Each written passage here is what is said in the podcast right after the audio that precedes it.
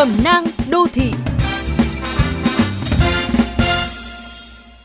Thưa các bạn, thời gian qua các câu chuyện của giới nghệ sĩ Việt mà người trẻ quen gọi là drama showbiz chiếm sóng trên mọi diễn đàn.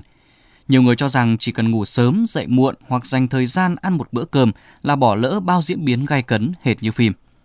Để chắc chắn không bị lạc hậu, chúng ta ôm điện thoại, máy tính 24/7, lao vào các cuộc tranh luận trên mạng xã hội và thỏa mãn khi thấy mình bắt kịp sự kiện nóng, xu hướng hay.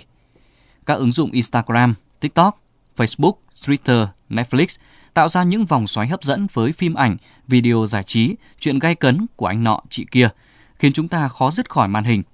Hoặc phương thức làm việc tại nhà buộc chúng ta phải online liên tục, thậm chí cảm thấy có lỗi nếu không mở điện thoại kiểm tra 5 phút một lần. Thiết bị công nghệ cho phép mọi người kết nối với các mạng xã hội để vừa làm việc vừa giải trí. Nhưng nếu nghiện công nghệ sẽ dễ mắc chứng bệnh mà các chuyên gia gọi là FOMO, Fear of Missed Out, tạm gọi là sợ bỏ lỡ cơ hội. Hãy tạm dừng lại vài giây để suy nghĩ, bạn có đang thấy công nghệ thao túng sự chú ý của bản thân hay không? Nếu có, phải chăng vì bạn trao quyền kiểm soát cho nó quá lớn?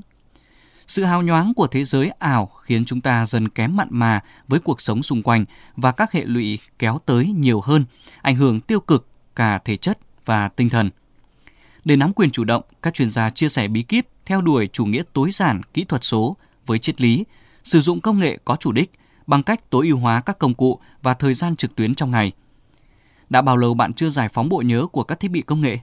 Mặc dù việc này quan trọng như dọn nhà hoặc thanh lọc cơ thể, hãy chủ động lên thời gian biểu để sống chan hòa hơn với công nghệ, bởi có những ranh giới nếu vượt qua, bạn sẽ mất quyền kiểm soát.